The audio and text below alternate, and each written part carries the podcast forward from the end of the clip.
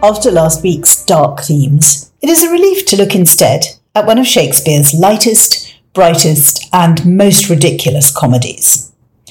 I knew about A Midsummer Night's Dream from Ballet Shoes, Noel Streatfeild's brilliant book about three girls attending a stage school in 1930s London and beginning to make a living as teenagers from performing, covered in week eight of the podcast.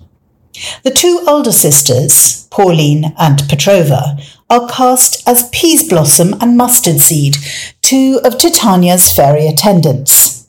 There was a picture of them both in the modern dress production, and Petrova, the younger, makes a hash of her only line when she has to say, and I, in response to Titania's demand that her four attendants serve Nick Bottom, the weaver, and Titania's new love.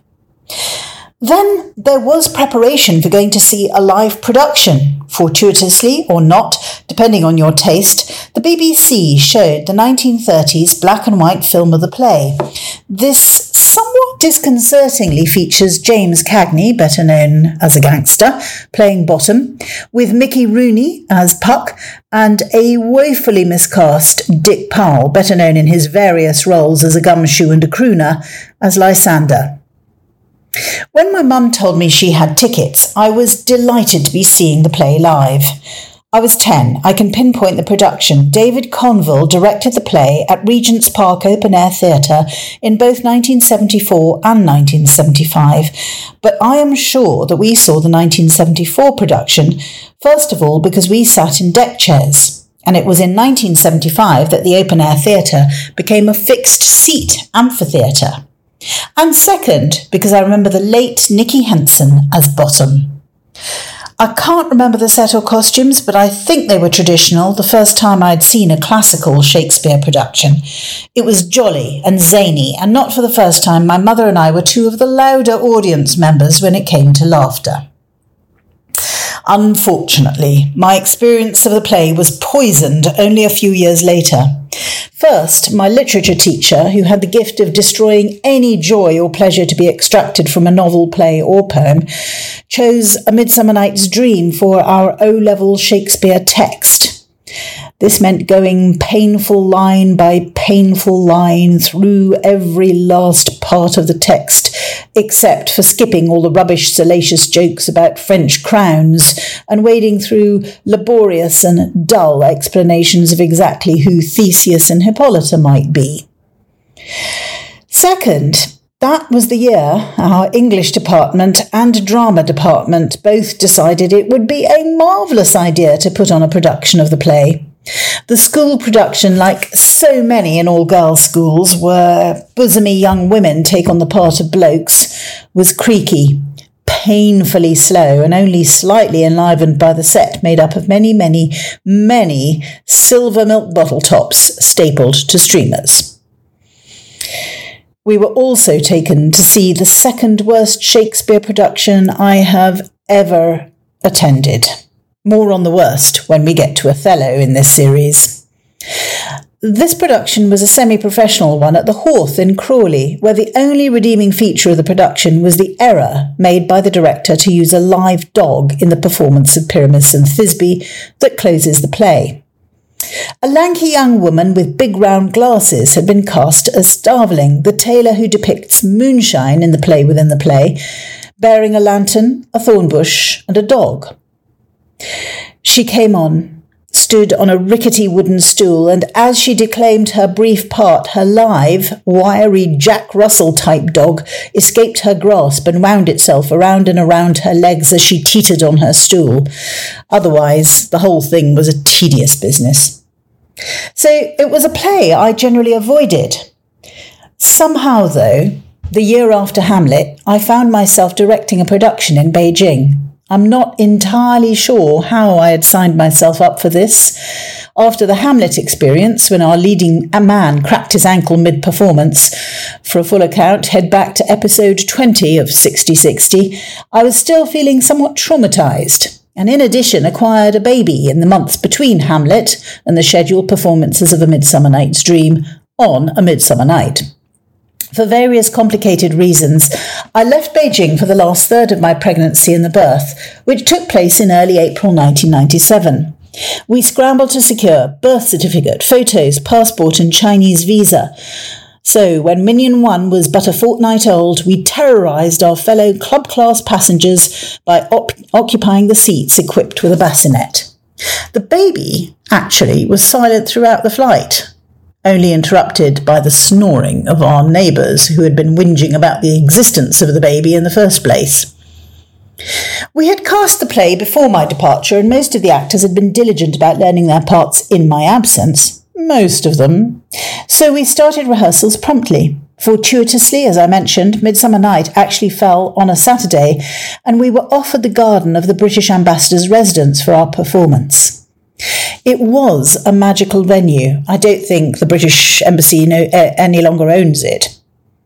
It was sufficiently distant from ring roads for traffic to be unobtrusive. It had mature trees and a helpfully positioned veranda for the seating.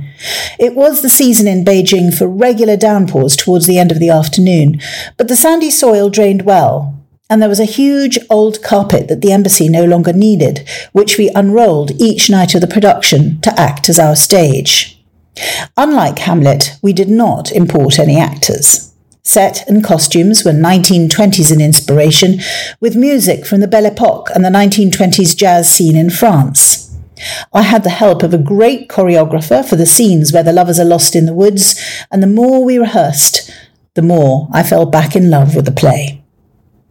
Shakespeare's most famous comedies, Twelfth Night, Much Ado, As You Like It, and Midsummer Night's Dream, are all heavily influenced by Roman playwrights and, above all, Ovid's Metamorphoses. They are full of mistaken identity, cross dressing, disguise, pranks, and eavesdropping, which leads to confusion of one sort or another.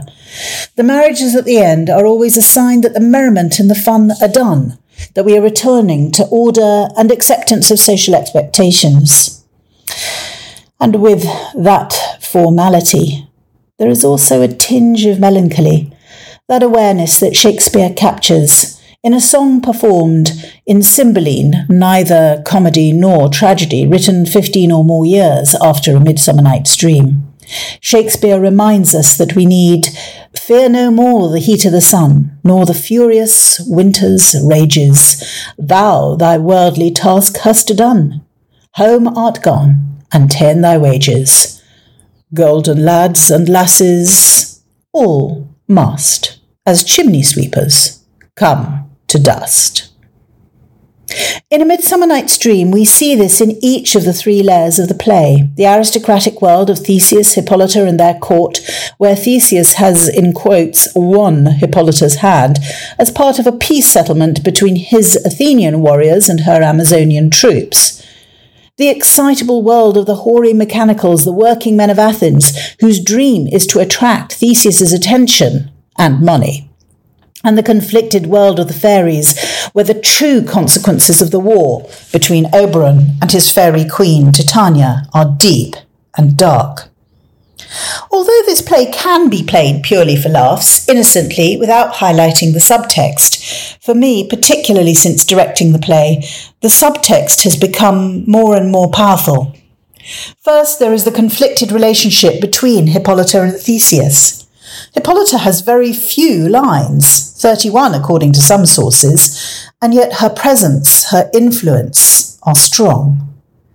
She seems happy enough to postpone the four days of waiting until the marriage. Her verdict on the performance of Pyramus and Thisbe is succinct and difficult to refute. This is the silliest stuff I ever saw. But she is the one who sees that the tangles and confusions of the lovers suggest that they have gone further than fancy's images, and that something strong, something strange and admirable will underpin the relationships between Helena and Demetrius, between Hermia and Lysander.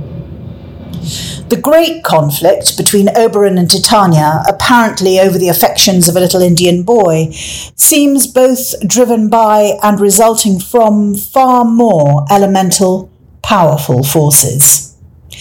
Titania loved the girl's, the boy's mother, wants him to be part of her troupe, gathering honey and gossamer webs, singing and dancing on the wave's margin, whilst Oberon wants the child for his page, to serve as a squire It is, in some ways, a classic quarrel.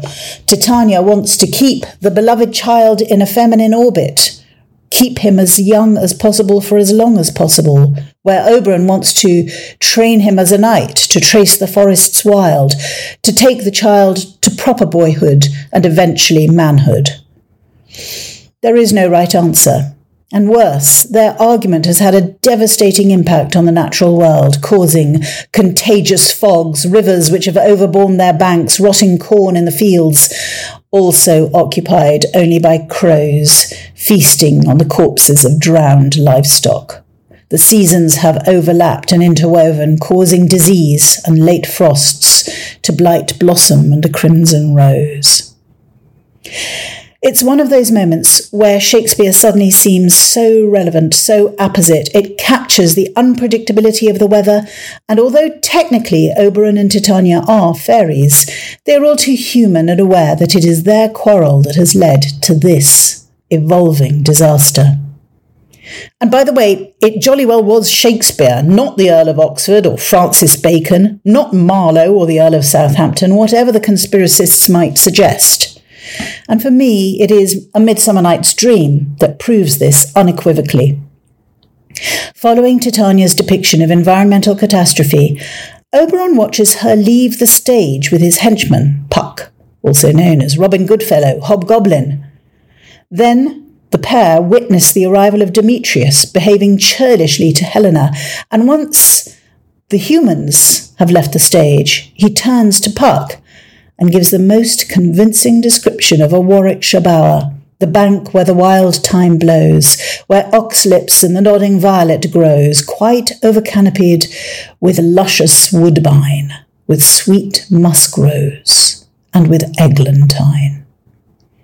The wood in A Midsummer Night's Dream, the forest of Arden in As You Like It, these are Warwickshire woods, Warwickshire forests, Warwickshire countryside brought to life on the stage of the wooden O that was the Rose, the Globe.